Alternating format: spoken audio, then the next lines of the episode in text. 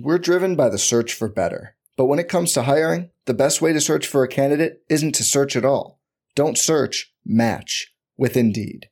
Indeed is your matching and hiring platform with over 350 million global monthly visitors, according to Indeed data, and a matching engine that helps you find quality candidates fast. Leveraging over 140 million qualifications and preferences every day, Indeed's matching engine is constantly learning from your preferences. Join more than 3.5 million businesses worldwide that use Indeed to hire great talent fast. And listeners of this show will get a $75 sponsored job credit to get your jobs more visibility at Indeed.com slash BlueWire. Just go to Indeed.com slash BlueWire right now and support our show by saying you heard about Indeed on this podcast. Indeed.com slash BlueWire. Terms and conditions apply. Need to hire? You need Indeed. This podcast episode is brought to you by Coors Light. These days, everything is go, go, go. It's nonstop hustle all the time. Work, friends, family expect you to be on 24 7. Well, sometimes you just need to reach for a Coors Light because it's made to chill. Coors Light is cold lagered, cold filtered, and cold packaged. It's as crisp and refreshing as the Colorado Rockies. It is literally made to chill. Coors Light is the one I choose when I need to unwind. So when you want to hit reset, reach for the beer that's made to chill. Get Coors Light in the new look delivered straight to your door with Drizly or Instacart. Celebrate responsibly. Coors Brewing Company, Golden, Colorado. Hey, Chargers fans, this is the Guilty as Charged podcast where we discuss all things related to the Los Angeles Chargers. We are available on all podcast platforms, including Apple, Spotify, and Google. If you like the show, please leave us a rating or review. We do really appreciate the positive feedback. Make sure and follow us on social media, including our Patreon account, where as little as $1 gains you access to cool things like jersey giveaways and film breakdowns. Thanks for tuning in and enjoy the show.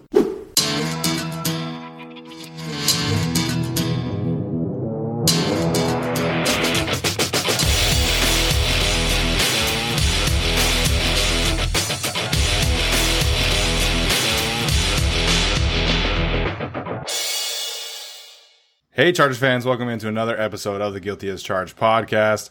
Football is back, and we are so excited to be doing a game review today. Uh, we're also going to be talking about some of our picks from Thursday and just some general news and notes from uh, around the league and some of the other games that went on today. Uh, but first and foremost, Tyler and Alex are joining me today. Tyler, how you doing today, man? I'm doing great because they won, so no depression on Sunday today.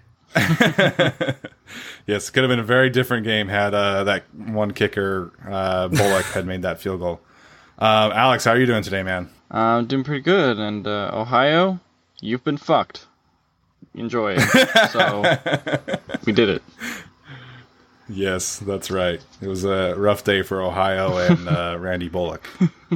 Um, so we'll get to the Chargers first, but I want to I do want to mention uh, some of the games that went on around the league. Um, Alex, did you have any major takeaways from you know the rest of the games that happened in the NFL today? Uh, the Tom Brady looks kind of washed. I don't I don't know if we want to talk about that, but he I don't know. He had that first good drive that was aided by like two pass interferences, and then the rest of the game was just kind of nothing. I don't know. Um, you know, he threw a pick six, which I think Jameis could do effectively. Uh, so, but yeah, Brady just didn't look great today. Um, the Eagles' offensive line is more decimated than the Chargers' offensive line has ever been, which is somehow kind of shocking. Uh, and um, other than that, oh yeah, well, Stafford has been just messed up again by Detroit uh, after having a great game, and uh, yeah, those were my major takeaways. Uh, Seattle's win over Atlanta was also a pretty big one. Yeah, Seattle played really well, and, and Chris Carson, thanks to my uh, fantasy team, played really well. Um, getting back to that Saints and Buccaneers game, though, I think you know that was kind of pitched up as the game of the week, and you know Tom Brady was twenty three for thirty six, not terrible, um, but he had two touchdowns, two interceptions. He was sacked three times and had a QBR of thirty four. So I know QBR is not like the end all be all, but uh, he did not look good at all. I thought Drew Brees kind of struggled too. Um, he was obviously aided by Alvin Kamara's huge day. And then uh, Taysom Hill had a huge pass as well. Um, Tyler, your big takeaways from the games around the league today? Yeah, my dad and I, my dad's a Raiders fan. We all were laughing like crazy at the fact that Brady was struggling. It made us really happy. And, you know, the, the, the Buccaneers are not as complete a team as the Saints, and it really showed. And that's why I'm more afraid of the Saints than I am the Buccaneers, and it showed. The better team won today. Um, but, you know, we'll see how they do moving forward. And I forget, did Mike Evans not play, or did he play? He played, but he had one catch, and right. granted, his catch happened to be a touchdown, but that was it. Yeah. So, I mean, we'll see how they do moving forward, but I don't know. Um, the other thing I got to see because my dad's a Raiders fan is I watched the Raiders Panthers game. I was surprised how that Panthers defense did not hold up against the Raiders. Um, they didn't look good at all, honestly, and I, I don't know why. To be honest, the Raiders don't, aren't really that great, and they lost a couple of receivers. They lost Williams. They lost Ruggs at one point, but they the Raiders still marched down the field and scored what 34 or something like that on them. So a pretty impressive day for the Raiders. Um, I guess one takeaway from that game is how they used Ruggs. They got him involved often, early and often. Yeah. Unfortunately, he got hurt and he came back. I don't I don't know how much he did after that, but there was a point where he would touch it three or four times a drive. So it was pretty interesting moving forward. We'll see um, how it holds out. I don't think the Chargers play them until October. Uh, the big takeaway is uh, Philip Rivers versus the Jaguars. I did not expect the Colts to lose the Jaguars, especially because Rivers last year shredded the Jaguars, and the Jaguars team is worse, except for the fact that Minshew shut up and played a good game. But I mean, their defense really shouldn't be that good. Rivers threw two terrible interceptions, and you know people are kind of making jokes about it. And I, I hear Jason got a lot of crap for uh, saying some stuff on Bolt Beat about Philip Rivers, but um, it's true. His line was fine, and he threw two bad interceptions, and we're kind of used to it. And now, well, we don't have to worry about that anymore. But we'll talk about that in a little bit. Yeah, I, I you know I was sitting there watching Red Zone with uh, my wife today, and you know we were watching football all day, which was fantastic. But know they kept on going back to the Colts and Jaguars game, and you know the Jaguars are arguably the worst team in the league this year, mm-hmm. or as you know that was kind of the perceived per, uh, reality of their situation. But Gardner Minshew played fantastic.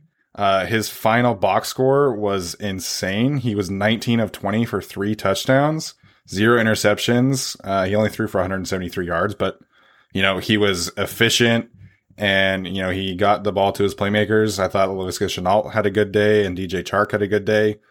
But this is the reality of the Philip Rivers situation, and I think you know all three of us have been kind of skeptical of what the Colts might be able to do this year just because Rivers is in a quote unquote better situation doesn't mean that he's automatically going to make better decisions.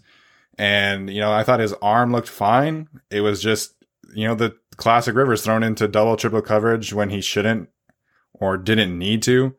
Uh, and then the Jaguars were able to make some plays and, and make just enough plays to beat the Colts in the, in probably the upset of the week. Um, you know, you mentioned the Raiders game as well if the Broncos are able to win tomorrow, that means the AFC West is four and zero oh this week, uh, which is pretty crazy. Um, I thought the Raiders played really well. Honestly, I thought Josh Jacobs was fantastic. Mm-hmm. Derek Carr had some good moments. You know, his one touchdown pass to, uh, I believe Nelson Agholor was yep. was an amazing throw. Mm-hmm. It really was. I thought Derek Carr played very solid, and Josh Jacobs in particular was was a stud. It's good that Nelson Agholor decided to show up. Yeah, he caught something. Hmm. yeah, he didn't have brick hands for once in his life. yeah, so we'll see. I mean, the, the, the AFC West is going to beat themselves up this year because, I mean, we'll see how the Broncos look. I guess we don't really know how they look without Miller and who knows how Sutton is, but I don't know. I mean, it's, it's going to be a collision course this year, so we'll see who comes out. So yeah, the AFC West is definitely going to be interesting this year, and we saw how good the Chiefs looked on Thursday, and we definitely talked about them on Friday. And I think one of the biggest takeaways for me from overall this week is is kind of just the overhyped teams. You know, mm. all the mm. breakout teams, so to speak, they all lost except for the Cardinals. The Cardinals were able to go into San Francisco and had a great game, but the Buccaneers lost, the Cowboys lost, the Browns got demolished by the by the Ravens. Yeah. The Ravens look like they are going to be yeah. absolute world yep. beaters this year. Yep. They look amazing. Can we be like done with the Browns already? Because we keep saying this every year, and Baker's Baker's not it. Like I, I'm, you know, and I, I it hurts me to say it because I bagged on Cowherd for being too hard on Baker. He he just ain't it, man. He he's not it. Nor is Sam Darnold. Yeah. Nor is Josh Allen. Joe Burrow is better than all of those three quarterbacks. It's it's a wrap. Just just toss him out the door. Yeah, we could be definitely seeing some kind of transition periods in the next couple of years because obviously, you know, there's Brees, Brady, Rivers who are really old. But then there's these younger guys who are kind of playing themselves out of jobs. So Baker today was 21 for 39, 189 yards, one touchdown, one interception, uh, quarterback rating of 33. So just, you know, it was bad. And, you know, he's got no excuses now. You know, Kareem Hunt and Nick Chubb had 100 and, uh, 126 yards on the ground. They were fine. They had, they have great weapons. Odell Beckham had three catches for 22 yards. Like, there's no excuse for, for Baker to be performing the way that he is right now. Yeah. So we'll definitely see how that quarterback transition goes. You know, there's a lot of good quarterbacks coming through in the next couple of years. So that'll be interesting to watch. Okay, now we will get into the meat of the episode, so to speak, which is the Chargers game. Um, we're going to get into just general reactions and then we'll talk about things that we think the Chargers need to improve on. Uh, and then we'll wrap it up with some game balls. So, uh, Alex, what was your just your general reaction to what was going on today for the Chargers? Uh, first two quarters were pretty slow until on offense until they got those two field goal drives. Uh, I did like what I saw out of the second uh, field goal drive where they were kind of, you know, that's just what I wanted to see more out of them from the game is they were kind of going up tempo and they were having some success against the Bengals in that moment. And then they started the third quarter and they were just like, oh, okay, well, we're kind of going to go back to what we did in the first half for most of it. And then they were just, you know, kind of, you know, uh, it, it wasn't a great day for Steichen, nor was it a great day for Taylor. Um, and you know, Tyrod is just there mostly to be a, a game manager, I think, in a lot of respects. But um, yeah, he finished with a quarterback rating, I believe, of about uh, 20. I don't remember the exact number. I think 30, something like that. 26. 26, yeah. It wasn't a great day for him. Um, he did some pretty decent stuff when he was able to get outside the pocket. He had that nice throw to uh, Jalen Guyton, which I thought was cool. Um, you know, he liked Mike Williams and Hunter Henry a lot in this game. He did enough of what he needed to do, but yeah, um, you know, if you play that way against the Chiefs or if you play that way against another team, it isn't going to go so well. Um, but I, I do think, you know, the people who are talking about benching Tyrod Taylor for Herbert on Twitter, you need to calm down. He, he did just fine in this game, uh, enough to get by, and it's their first week together on this new team with a rookie offensive coordinator. They're gonna get better, I think, as the year improves, and I think if you know all the people who are talking about wanting Rivers back and all this, it's like y'all give Tay- Taylor one game and you're ready to kick him out for Herbert or Easton Stick. It's just like okay, just chill. Anyway, um, yeah, uh, you know, we'll get into game balls later, but Joshua Kelly just kind of came out of nowhere. Um, and yeah, he had a great game. Uh, Justin Jackson unfortunately gets hurt again, so you know it kind of looks like Joshua uh, Kelly is already ascending to RB two uh, in a way. But yeah, other than that, I thought the defense was really solid. Uh, Jerry Tillery, talk about you know improvement. He got two, uh, what uh, it looked like he got two sacks today, um, but he was uh, just kind of a monster. He uh, looked faster, looked a lot quicker, and a lot more decisive. Uh, I think in just how he was attacking the offensive line. Also has to do with the fact that you know the Bengals' offensive line isn't that great, but um, I, yeah, I think my favorite play of the game was the Melvin Ingram, uh, where you know Joey, Bo- uh, not Joey Bosa, Joe Burrow tried to dump it off, and Melvin Ingram got that pick, and then the Chargers decided to go three and out. But uh, Melvin Ingram's pick on that was pretty good. I um, I love what the defense did really all day, other than Nasir Adderley missing that uh, angle on Joe Burrow on that touchdown run. But uh, the defense brought it today. Special teams was good. Um, the offense was laggy, but you know we'll kind of get into the offensive discussion later. But uh, in general, I thought, uh, you know, it was Steichen's first game. It, it's going to be a growing experience as the season goes on. So Uh, yeah, no, I thought it was a decent effort for a first road game. Um, there would I would have liked to see more offense, but you know, it, it is what it is for week one with no preseason. All right. Well, um, I was confused.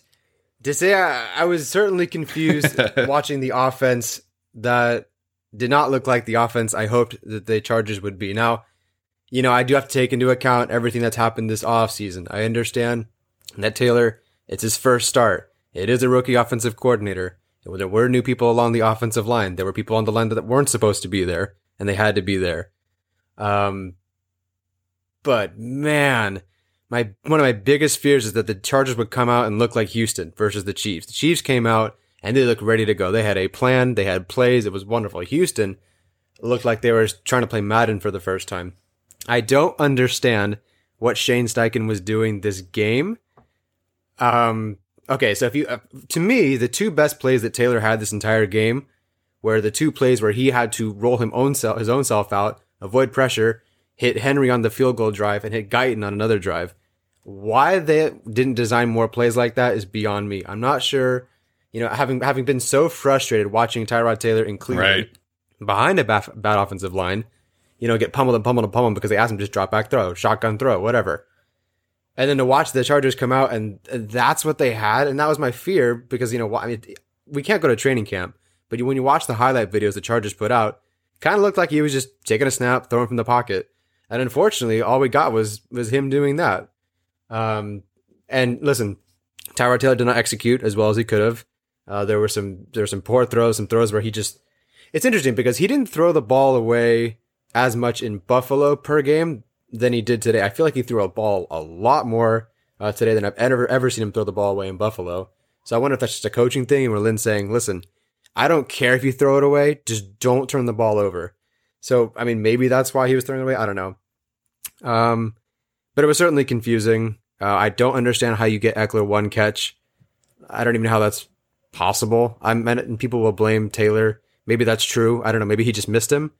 Um, like Ekeler was involved. He was definitely involved. I think he had 20 total touches in the game, but to only have one reception for a guy who's you know, had 92 or whatever last season is kind of laughable. But where I where I kind of lose the team, and maybe we'll see how this changes moving forward. I don't understand. I, I know I'm such a Bobby Holly homer, but I don't understand what the point was of keeping Gabe Nabers if you're not going to use him at all. Right. Like, okay, if you keep him in the practice squad and you're developing him, I understand. But if you're if you're going to activate him, I don't under like what was the point? The Chargers could have absolutely used a hammer fullback to get that fourth and one. But they had two failed fourth down conversions, uh, failed you know third down conversion they couldn't get. It was bad. God guarantee that Holly and Kelly could have gotten that. Um, you know, one Taylor slipped on. I don't think he would have gotten a first down anyway. There were two other defenders waiting for him. Um, but I just, so I was just confused. Watching the offense was confusing. Um, so I guess I will end my rant with that. The only other thing I got to say is the special teams penalties got to go. That was rough. And I think as much as Taylor deserves some blame for not being able to execute on some drives, he was put in some poor positions by special teams penalties. Yeah, and that was like one of the other focuses of the offseason, right? Was special teams and improving, you know, the average start of, you know, the off of the offensive drives. And outside of the one drive where Joe Reed had that excellent kick return for 46 or 47 yards, you know, it was pretty it was pretty bad. Um Yeah. you know, I would be remiss if I didn't mention the Drue Tranquill injury. We probably should have started out with that. Um, obviously, we are wishing Drew well. Um, initial thoughts from Adam Schefter are that is it a broken ankle, and that's what it looked like on the field. It was not a pretty picture, and with how emotional he was and the air cast, you kind of figured that uh, this was going to be a, a gruesome injury. And you know, we don't know how long the recovery is going to be yet. I assume we'll get more information on that once he's back in LA, back with the team doctor and and things like that. Uh, but definitely wishing him well. So you mentioned the the offense, and the offense was definitely confusing. I, it felt like Yep. they were treating it as a preseason game. It felt like they were trying to feel out the roster a little bit more in, in live game reps and and figure out who could do what and who could excel where. And it almost kind of felt like once they figured out that Hunter Henry could what that Hunter Henry and Tyrod Taylor had a good relationship. They're like, all right, we don't need to do that anymore. It was like we don't need to see that Keenan Allen can is this excellent player. We're we already know what he is. We don't need to do that. Um, but let's test out if Mike Williams and his AC joint sprain are healthy or not, and just throw him 12 deep balls and have him jump over every single one. It was weird. Like the first half was, it was just weird. And one of the things that we had discussed with Tyrod Taylor and how excited we were was them, you know, doing some design runs. And they did a few option runs, particularly out of the pistol formation, in which, you know, they would do a read option or just, you know, straight up pitch option. But they didn't do any of those in the second half, mm-hmm. to my knowledge. I would have to go back and look, but I can't remember any of them off of the top of my head. So the creativity wasn't there. The sense of urgency wasn't there. This was not a good day for Shane Steichen. And, you know, we have been, you know, strong defenders of Tyrod Taylor. Granted, we've never said like we expect him to be this you know, breakout quarterback who's going to set the right. world on fire. We know who he is and we have always known who he is. But it was just like the lack of urgency until Joshua Kelly got going was was disappointing. Yep. That being said, they won the game. you know, they got lucky for once, you know, in the most yep. Chargers way possible. I was expecting them to lose that game, but you know, they got a break. They got a few breaks. Uh, so I guess that was kind of a nice story, but you know, they won. There is definitely some things to improve on, but this just seemed kind of like they were treating it like a preseason game. Yeah, it felt like a kind of preseason game vibe where they were trying to figure out things. Uh, at, at, least I would say that's how the first, other than the defense, I would say that's how the first, when it came to the offense, that's how the first two and a half quarters right. really felt um, until they kind of got things going. And to an extent, I don't necessarily blame them for treating it like a preseason game. Obviously, you'd like to see more like um, intensity and stuff like that, but you know there was no preseason and there were no reps, so it's uh, I mean you know there were reps, but uh, there was no live action where you could like see how these guys were uh, functioning and kind of working with each other. So in that sense, I don't really blame uh, kind of the slower pace of play today it's better to do this against the Bengals than it is against right. the Chiefs. So, um, you know, from that standpoint, I don't mind them kind of um, maybe experimenting a little bit more in this game.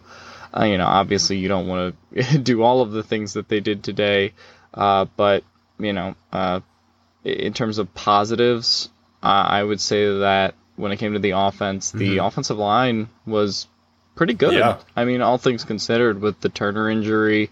Um, the weird thing weird. was Ryan Groy and so Tyree St. Louis.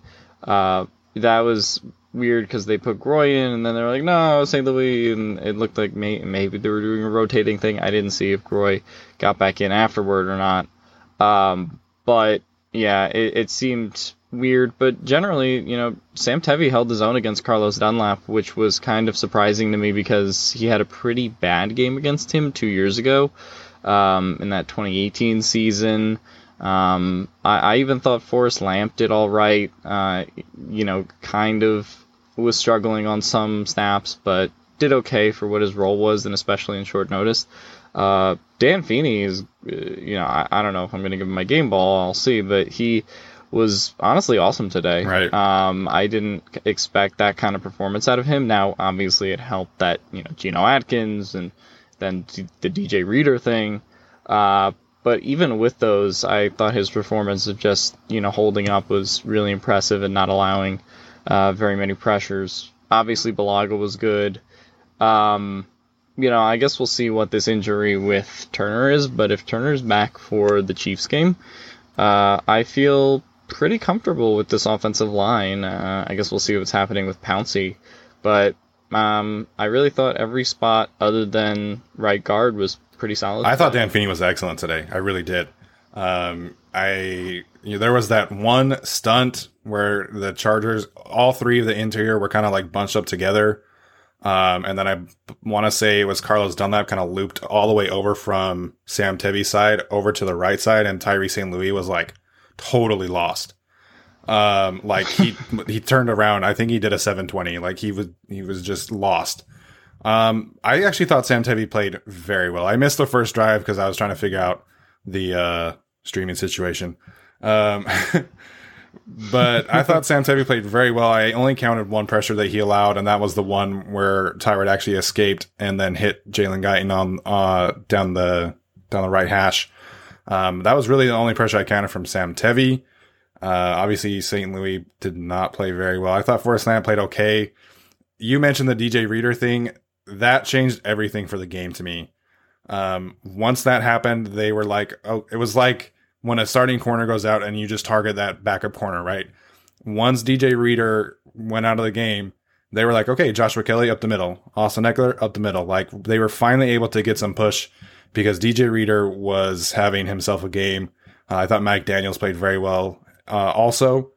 But once DJ Reader left, man, that was that was a change in the game for me. That really is what essentially won the Chargers' game is they were able to start running the ball more uh, and more effectively. Yeah, I'm really curious how this game would have gone if he had if he had remained in or if they had Atkins, because they were pretty much going to lose that game until they weren't until Reader went out and they would have run the ball. I mean, credit to Kelly, he looked great. He made yards for himself. It's Yeah. not like it's not like the the line suddenly won and Kelly had holes. I mean, he made some yards for himself and looked really impressive.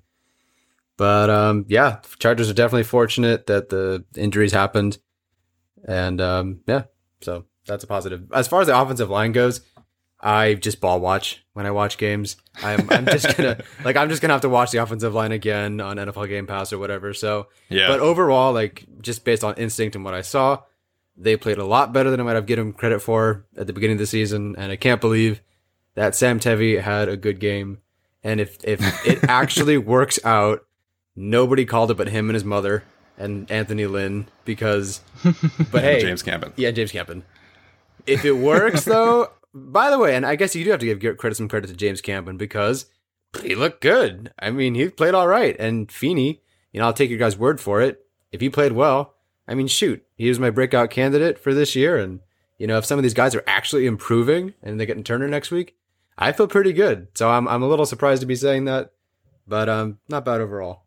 Yeah, and I think, you know, this was kind of said on Twitter a few times, but you know, getting to see Forrest Lamp and Dan Feeney at the positions in which they were supposed to be playing from the start until Mike Pouncey, you know, kind of fell in the team's lap. It's not the worst thing. And, you know, I don't know what Mike Pouncey's situation is. No one really knows because Anthony Lynn won't say a word about it except for when the injury report is out. Um, so I don't know what's going on there. He has a hip issue and he was told a few years ago in Miami that he was going to need a hip replacement and it's the same hip that is bothering him now. So maybe we go another year without seeing Mike Pouncey and honestly that might be better for the Chargers long term and their roster planning because now they'll really get to see Forrest Lamp and Dan Feeney, you know, in their intended positions. As much as I would like to see Scott Quessenberry starting, because I love Scott Quessenberry, don't get me wrong. You know, I, I think this gives them a better chance of of figuring out what positions of need up front in the 2021 draft because if Sam Tevi is serviceable at left tackle, which he was very serviceable today, he played really well. Uh, you know, this this helps them kind of knock a uh, knock a to do list or knock a knock a thing off of their to do list for next year's draft because you know if, if Lamp or Feeney struggle, then they know that they have to get into your offensive line instead of left tackle. So I think th- this is kind of a an upside situation. But if Trai Turner misses any extended time, I'm worried. Yep. You know, Ryan Groy did not look very good. Tyree St. Louis, I think he's okay in the run game, but in passing situations, he really struggled. He very similar skill set to Trent Scott, kind of slow, kind of heavy. Uh, I guess you could put Scott Quessenberry in a right guard, but if Trent Scott or if Trai Turner misses any games, you know, I'm kind of worried up front. to say it's a very Chargers progression that we went from oh you know Turner's gonna be on the line and then oh cool Tyree St. Louis made the roster too. oh Tyree St. Louis is gonna play Yeah. significant time week one and we're fucked. Yeah. but you know it uh it, it it's that's just Chargers football for you but uh yeah no I I, I thought he definitely gave up uh yeah he he kind of left Taylor for dead on some of those plays uh but yeah I mean I it, it's kind of a thing where you can't really expect him to play well though because I mean he was the 10th offensive lineman on the team so Right. it's um yeah definitely a challenging situation and they better hope that uh, Turner is back next week for the Chiefs. My understanding was that Storm Norton was a swing tackle on this team. So would that have been Trey Pipkins then today? Because Norton was yes, inactive. that would have been Pipkins today. Yeah. Okay, interesting. Which is another thing. The way that they maneuvered this roster today was weird. Uh, Tyler, you mentioned the fullback situation and Donald Parham. And, you know, this is kind of leading me to the next point is like they massively struggled in short yarded situations, right? And it was pretty clear that Donald Parham was a better blocker than Stephen Anderson, and Bobby Holly was a better blocker than Gabe Nabers. And Bobby Holly's not on a roster, and Donald Parham was inactive, and the inferior blockers were in the games, and they could not convert in goal line situations.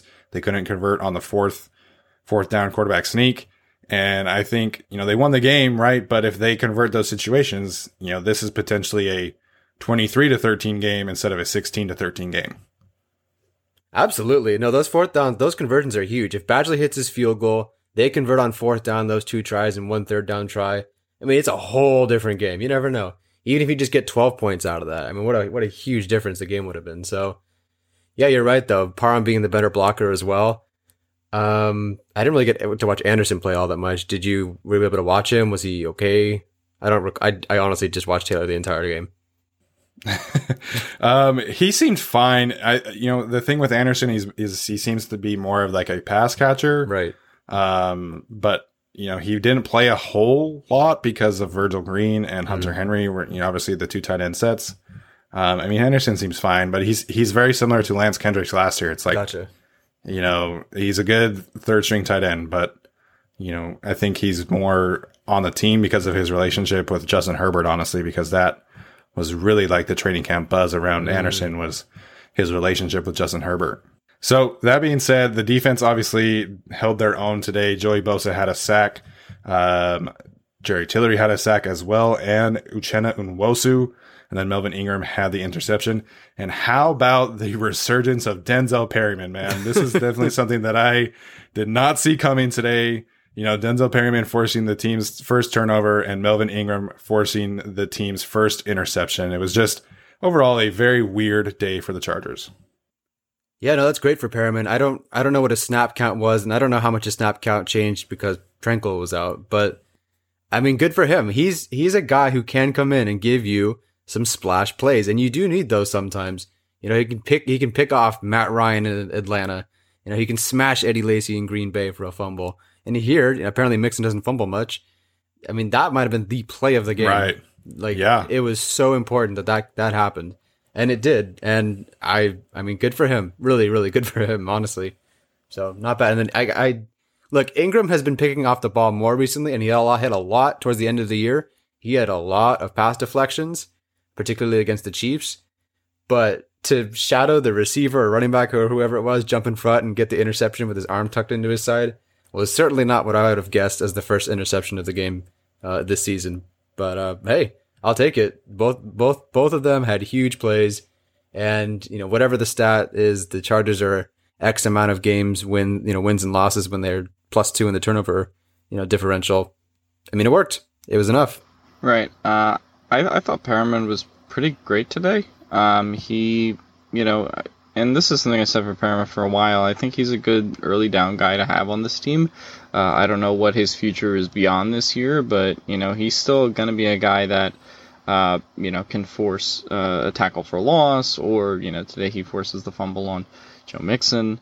Um, you know, I thought he was solid. Uh, I also, you know, give a little bit of credit towards uh, Nick Vigil because Nick Vigil was kind of the guy who came in after Tranquill uh, got hurt, and I thought Nick Vigil the first couple plays looked a little bit out of sync, and then, uh, you know, I think he sort of started uh, kind of finding his groove later in the game.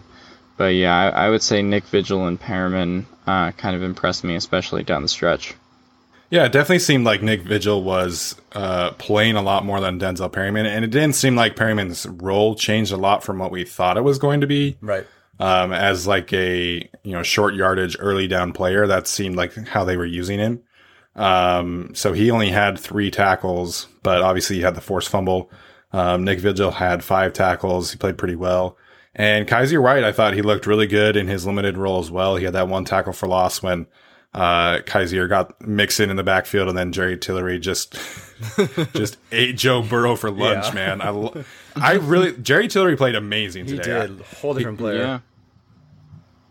Yeah, I, I, that was to me one of the bigger takeaways. You know, there was so much love given to Justin Jones in the offseason, and rightfully so. You know, he looks like a high quality run stuffing tackle as well. But that's the thing is Jerry Tillery, his upside and his playmaking potential was on full display today, and I thought he w- had a fantastic game. Yeah, credit the development of the defensive line. I think the defensive line coach, it's not Giff Smith, is it? Is it the linebackers coach?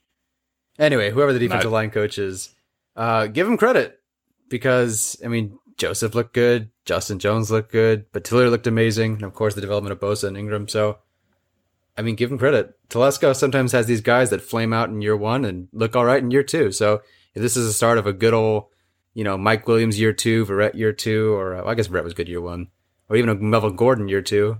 You know, if you get a nice Jerry Tiller year two, well, take it because the defense is clearly the strength of this team right now. Yeah, absolutely. And I think, you know, that's the direction that we're headed in, right? Is with this Tyrod Taylor managing the games. Granted, I do think he'll have more success on the ground going forward. Um, but I guess we'll have to see. So we'll kind of shift now to uh, some things that we would like to see the Chargers improve on. We've already mentioned a few. Um, but Alex, anything specific that we, you know, haven't mentioned or that you want to highlight further of something that the Chargers did well today and something that you want to see the Chargers improve upon? In terms of something I want to see them improve upon, I want them to go faster. Like go up tempo. Like that, that's what helped the Chargers get that uh, field goal at the end of the half that I mentioned earlier. Like they were just, you know, you know, boom to Henry, boom to Mike Williams. Like, you know, they were just kind of going uh, pretty fast, and it seemed like that was the situation that kind of best suited Taylor. Now, and that's the thing, uh, you know, against the Chiefs next week. Like you have to match the Chiefs' tempo to beat them, right? Like you know, uh, obviously, I think the Chargers' defense will play decently well against the Chiefs, but you have to be able to score with the Chiefs too if you're if you're going to beat them. So I, I think they kind of got to go uh, just a little bit uh, quicker on a lot of these plays and less uh, slow and awkward. I guess is how I would describe it. Um, yeah, just you know, from the initial snap to just what the decision is, just to be uh, a lot quicker and you know obviously run the plays a little bit quicker too. Um, other than that, uh, one thing that I think they did really well today, um, yeah, I, I got to give it to uh, the defensive line. I think that they were able to pressure pretty well. Um, obviously, the Bengals offensive line I, I mentioned in the preview episode is not uh, not the best, but I think that if you really have someone like Tillery, um, kind of just bringing you know a whole nother type of performance in year two. Uh, that's such uh, an advantage to them, uh, and if obviously they have Jones improving, and you have Joseph. It, it's almost like night and day with the interior defensive line last year, and that uh, opens up more opportunities for Bosa and Ingram, and you know we saw that in this game. So uh, yeah, no, I'm, I'm really excited, mostly with the defense in this game, and you know, even though it was a bit quiet for Rayshawn in this year, I still thought the secondary did well. Um, loved Casey Hayward in this game. He was uh, perfect, uh, honestly, on AJ Green the whole game. And uh, shout out to Chris Harris. He kind of shut down Tyler Boyd like entirely. Um, so I thought that was a really, really impressive effort. Yeah, that's a great call. I don't even recall outside of you know Green anybody else catching a pass. I mean, I know obviously there were other people, but considering it just seemed like the the Burrow to AJ Green show, that's a testament to you know Michael Davis, Chris Harris, you know some of these other guys. So, uh, not bad. But like you said, the offense. What I'd like to see them moving forward is just to look confusing, not to be confused, but to look confusing. you know, let's let you know, let's let Joe Reed, you know, take a jet sweep. Let's, you know, I don't know anything else that's that's kind of creative. This team has so much talent. Um, but I know people are not happy with Keenan Allen seeming to be neglected the entire game. Um, I don't know how open he was. I'll have to watch on NFL Game Pass. But if the connection to Mike Williams works between Tyrod Taylor and Mike Williams, go for it. Like he is he is the guy that does better resemble Sammy Watkins in Buffalo. And if if that's what works for Tyrod Taylor, then go for it. You know, I don't I don't think you should have to force to Keenan Allen. But that being said, Keenan Allen, and Austin Ekeler are the two better players on this team, and they do need to find a way to get them more involved because they're that good. You know, even Keenan Allen will take a catch, you know, make a guy miss and get that first down. So hopefully moving forward, the Chargers can find a way to get those guys involved. Um, one thing I did like that um, that they did, I don't know how often they did it, but on one uh, sack, I believe, on Joe Burrow, I saw them bring Kenneth Murray on a pressure or on a blitz, and he was able to get pretty close to the quarterback. And that's fine. You have Derwin James out. You need to find a way to replicate someone not on the defensive line, um, you know, blitzing from somewhere, a little bit different, confuse things. And if they can continue to do that with Kenneth Murray, that's great. You know, I do think they need to do that. I think when they brought pressure, it worked. And if, if that's Kenneth Murray, fine, go for it. And I hope they do that moving forward. Um, otherwise, we've already talked about the other things I'd like to see. You know, roll out Taylor a little bit more, get him running with a receiver parallel to him uh, towards the sideline because obviously it works. Um, hopefully, find some better footing. I know Tranquill slipped and got hurt. Taylor slipped. Taylor slipped. Almost couldn't say that.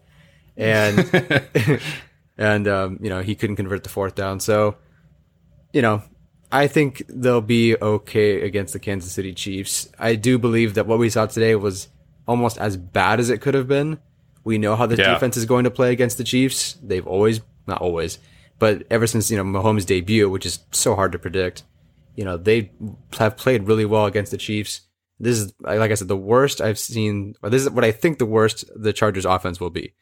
The most boring, the most bland, unable to convert, missing field goals, penalties, bad field position because of special teams. It could really only get better from here.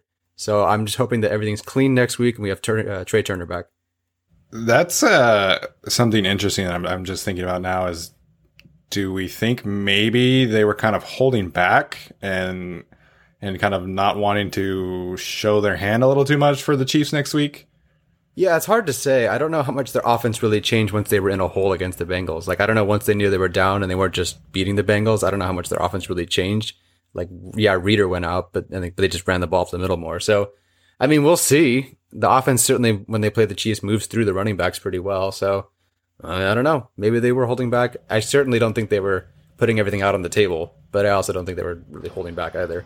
Yeah, I think it was less um, holding back. I mean, I think they were more experimenting with things, as they mentioned, as we mentioned earlier, uh, with you know, you know, does Tyrod have a good connection with Hunter Henry, and you know, figuring out uh, all these live in-game things.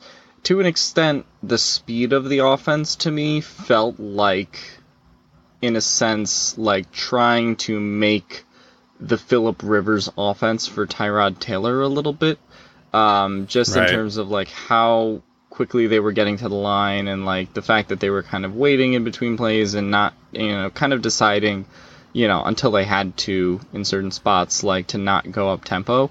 Um, it sort of felt like they were kind of using that uh, mentality. So i think they'll kind of go away from that as they start to improve during the season.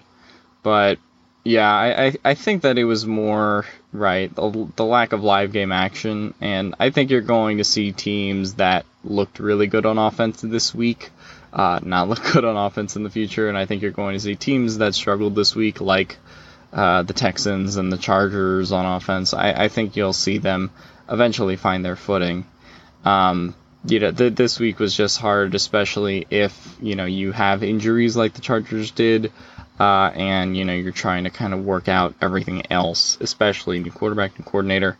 Um, but yeah, so I, I think you know it, it was very you know we, we've said slow and awkward very a number of times on this show already, but um, I think with the Chiefs because of this uh, the play style of the Chiefs, I think they'll that'll force the Chargers into basically going uh, up tempo, having more design runs for Tyrod, uh, and obviously because of how Keenan Allen plays the Chiefs, getting Keenan Allen more involved.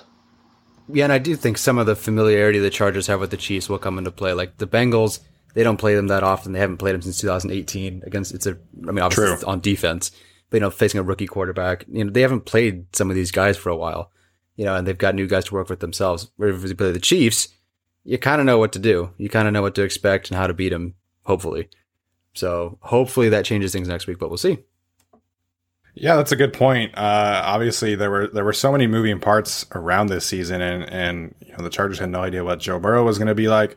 The Bengals had no idea what the Chargers were going to do, and you know the unfortunate reality for the Chargers this year that they have a new quarterback in a new system and no offseason to really build that chemistry. And so much of you know offensive production in the NFL these days is based off of you know relationships and chemistry and rhythm uh, and it just didn't really seem like the Chargers were able to get that going.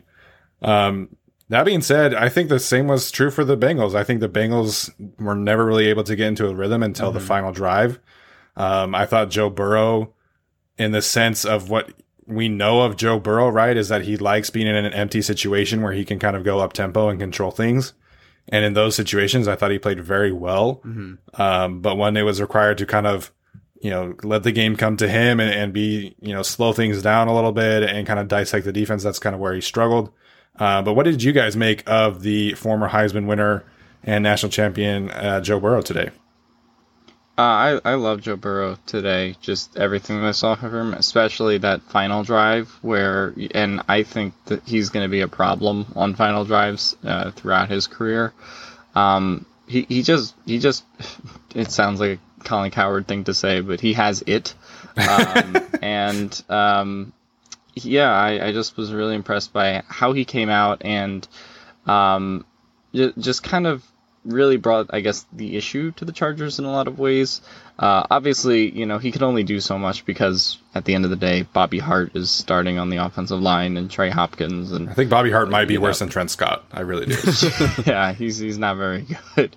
Uh, Jonah Williams did fine, but it wasn't really a good effort. So for what he has on the offensive line and um, just still getting to know his weapons and all that, I, I thought Burrow honestly played pretty great today. There were definitely things like I, I think his worst decision was probably the the shovel pass yeah. into Ingram and you know stuff like that where you know but but it's also his first game and you know he's going to be a little bit erratic uh, in that sense so but you know, honestly, it, it's a one game sample size, so it doesn't say a lot. But you know, if this game was any indication, I I think that this guy is the you know franchise quarterback moving forward. I I don't think there's any um, Allenisms or Darnoldisms in his game. yeah, no, it was, it was, a solid debut for him. As as good as he could have done facing the pressure that he did. The guy was beat up pretty good in that first half. It really looked like the Nathan Peterman game all over again. He wasn't really hitting anything either. Um, you know, made a couple mistakes. I know he missed that one long ball that would have given him seven points. Um, yeah. throwing to Melvin Ingram, you know, that cost him, you know, at least three points or whatever.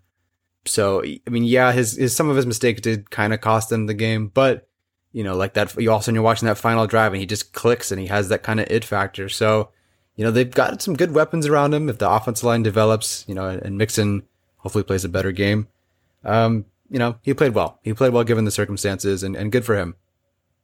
Yeah, absolutely. I think he did the best that he could do. And, and it definitely felt like they were also being really conservative with their game plan. And, and that kind of tends to happen with rookie quarterbacks. You don't want to put too much on their plate, right? Um, so I thought Burrow played really well. He reminds me so much of Tony Romo when he's just in the pocket. Like his mm-hmm. maneuverability in the pocket is so nice. They, the Chargers could have had like six or seven sacks, but yeah. Joe Burrow, you know, he he's very good at escaping things. He he's very savvy in there in the pocket. Um, and that was that was definitely the thing that I had him. Uh, his highest grade for was his ability in, within the pocket. Yeah, and what an amazing play for him to take an unexpected snap and immediately fire it to AJ Green for the first down or whatever it was. Like that he's just in the zone like that. He's he's pretty hard to phase. Yeah, and I do think that their relationship with AJ Green is going to be really fun to watch. Um, I think you know Alex mentioned Chris Harris and Tyler Boyd. I think that was a tough matchup for Tyler Boyd, but I think you know AJ Green, if he stays healthy, is going to have a good year for uh, as as Joe Burrow's number one target. Yeah, I also uh, wanted to mention Burrow had a little nice hook, uh, some hookups with uh, CJ Uzomah. So yeah. I'm, I'm curious to see if they get him involved because CJ Uzomah was like kind of involved when Dalton was there. You know, he would have like one game and then kind of go out of the picture. But rookie quarterbacks tend to rely a little bit more on tight ends, and I can definitely see uh, Uzomah maybe having uh, a bigger year than people expected. Yeah, absolutely. I think the Bengals are in good shape going forward. And once you get the quarterback right, you know, so much around them is is going to be so much easier. And once Geno Atkins comes back, I think the Bengals are are in decent shape for this year, and and the outlook is definitely bright. So let's get to our game balls, and then we'll kind of wrap it up. Um, do we want to do one on offense and one on defense, or just one each? We can do one on offense and defense. Okay, Alex, you start us off the off then. Uh, we'll go one offense each, and then one defense each. So Alex, you do uh, offense first. Uh, offense, I got to give the game ball to Joshua Kelley. Um, so Yeah. I probably stole your answers. Um, anyway, because he was one of the bright, bright spots on offense, but just the you know his vision when he was running. You know, vision is a thing that I compliment uh, Justin Jackson with a lot uh, when he's running, and just to see that Joshua Kelley kind of has that factor to him too, where he can like kind of you know see where he's going, even for a young player. Um, I think that that was pretty great. Just also his power too. Just he was like trucking people out there, man. Yeah. It you know to you know and the the Bengals D uh, is not the best, but you know I he was really getting to um, just that second third level pretty consistently. Um, and just you know we talked about him maybe being kind of there was some discussion about him being kind of a short yardage back and i think he proved that honestly he's way more than that uh, in terms of his total package so uh, i got to give the game ball this week uh, on offense to joshua kelley Nice. Um, yeah, Kelley is definitely a, a contender for that award. If I were to gonna go with a slightly easier answer, and I won't, but I'll mention it anyway, I do have to give a lot of credit to Mike Williams for going out there, taking a lot of hard hits, trying to make a lot of contested catches, and he, honestly doing his best and still getting up some, up some gnarly hits. But, and I can't believe I'm saying this, I have to watch the film again. I will give the game ball to Sam Tevi. If he played, Wow, he played let's go. fine uh, or at least good. I'll, I'll have to watch it again. like, I am just surprised because that was the clear and obvious weak link on this offensive line, and today he wasn't, and he didn't exactly have the easiest job today. So, I mean, credit to him blocking for Ekeler, pass protecting for Taylor. What the heck, Sam Tevi, uh, you get my game ball. Hopefully, you get 15 more. sam tevi is the mvp of playing fine But I'll take that though. Like that's that is a Yeah. step up from anything I expected. For sure Yeah, I mean, I talked to him in my breakdown, right? His his good is pretty good. It's just the games where he goes into this mode of like I'm the worst player on the field that, that concerns me. So if we can get to fine for Sam Tevi, I will take that 100 percent, and I will give him 10 game game balls the rest of the year. um, that being said, you know, you mentioned Mike Williams. It feels like kind of a cop out to say him since you already mentioned him. So I'm actually going to go with Ty Long. I know he's not on offense, but um, Yeah. he had five punts for 244 total yards, an average of 48 yards, and he had two punts within the 20, or one punt within the 20, and one was at the 22. So I thought Ty Long played great. Uh, I've talked about this before. We have a weird relationship as Utah football fans with punters because the punter has often been the best player on the team. Uh, it's just also kind of unfortunate because when Ty Long has a good game, it means the Chargers offense is not playing well. Right. Um, but I think Ty Long had a fantastic game. Um, so we'll shift to defense now, and I'll go first. Uh, it's Casey Hayward for me pretty easily. Uh, I thought he played a fantastic game against AJ Green, and he also was really good in the run support as well. He had 12 tackles today, and he had one pass breakup, and obviously uh, drew that uh, pass interference on AJ Green that kind of sealed the deal for the Chargers. Nice. Well, good. You didn't take my guy.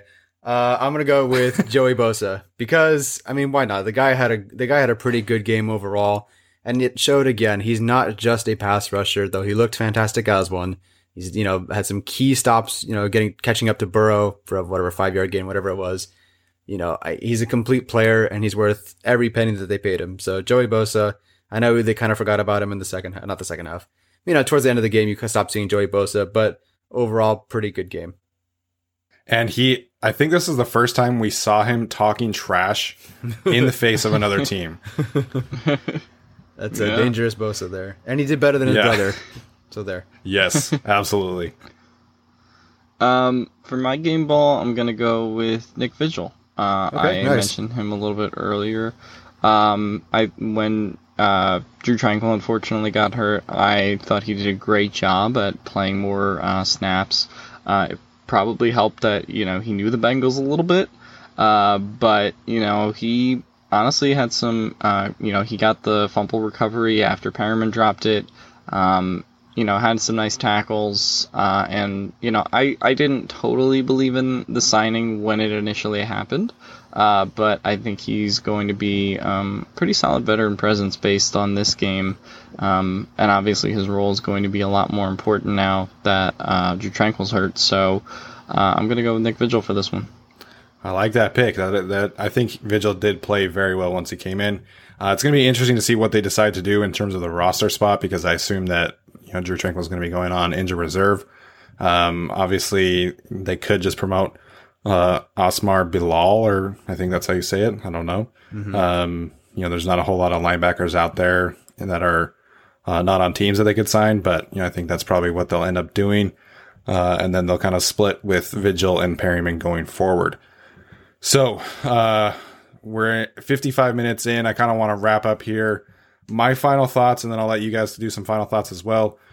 I just would encourage our listeners to take a deep breath and relax. I, I know that this was kind of a slow start for the Chargers. You know, I'm, there are things that they need to improve upon, which we have highlighted today. Just relax. The Chargers won. They're 1 and 0. And if they lose next week, which I probably think they're going to, you know, they're 1 and 1 instead of 0 and 2. So I know there are things to improve upon, but this char- the Chargers of the past probably lose today in, in Cincinnati. They didn't lose. They won the game and an ugly win is still a win. Yeah, no, this is the first, I'm pretty sure this is the first week one road win under Tom Telesco. Considering he's been here since 2013, that's pretty crazy because they beat the Lions at home and they beat the Colts at home, but I believe they've lost to every other road team during week one. So, I think so. Like- yeah. yeah, so like you said, I mean, good for them. Honestly, like the teams of the past might have lost today. And look, zero interceptions, you did win. So if they go and win 16 to 13 on a last second missed field goal against the Chiefs next week, I'll take it. Like I Absolutely. like, I don't I don't care. If that's how they win, fine. You know, win is a win. I think they can only get better from here and a lot of the things that they can fix are pretty easy to fix. You just change some decisions and convert on some I know it's not easy to convert on fourth down. but I just think I don't I can't imagine they go over like 3 on the short yardage conversions again. So Over three and a missed field goal. yeah. So I think they'll be fine. Uh, just make some necessary adjustments and get Turner back in that lineup. And I think it's actually gonna be a good game next week. I know everyone's a little bit worried and sure, maybe you're picking him to lose. I don't know.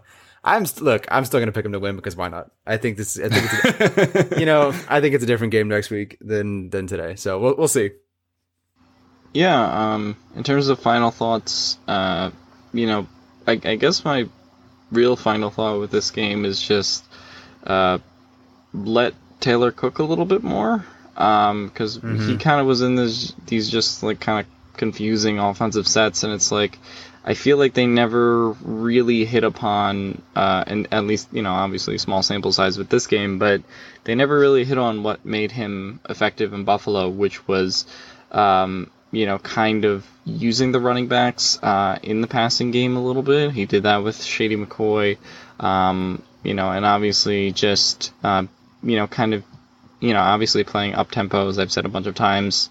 Um, but yeah, so that and uh, I guess on the defense, uh, I'd like to see a little bit more from Rayshawn Nasir this year this game. They play uh, Yeah. our next game. They played uh, all right, but yeah, Nasir kind of had that bad angle that led to the Joe Burrow uh, rushing touchdown, and then uh, Rayshawn was, you know, he was all right, but was kind of invisible for the game. So I'd like to see a little bit of a splash, a splash play from him, especially since he's kind of replacing the guy who is, you know, responsible for a lot of splash plays in Derwin James.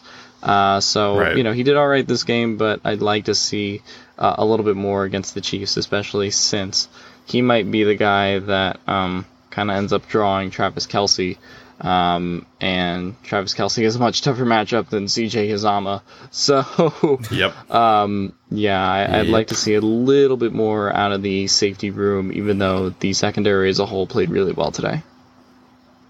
Yeah, and I do think Desmond King had a good game. Uh, Definitely not like all pro Desmond King, but I think he was solid.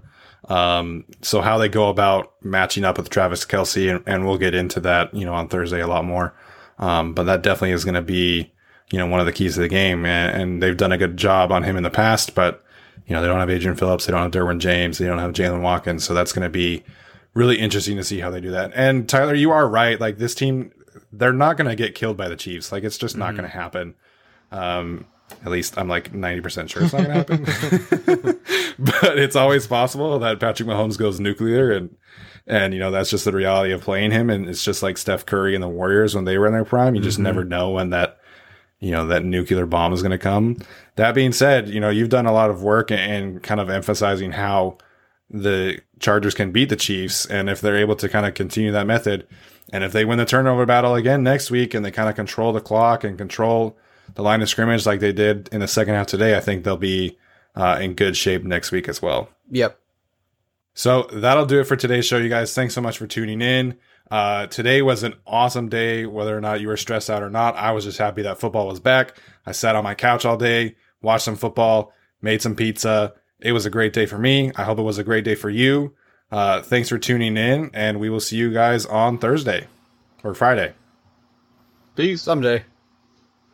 Every fan knows the right player in the right position can be a game changer. Put LifeLock between your identity and identity thieves to monitor and alert you to threats you could miss. Plus, with a US-based restoration specialist on your team, you won't have to face drained accounts, fraudulent loans, or other losses from identity theft alone. All backed by the LifeLock Million Dollar Protection Package. Change the game on identity theft. Save up to 25% your first year at LifeLock.com slash aware.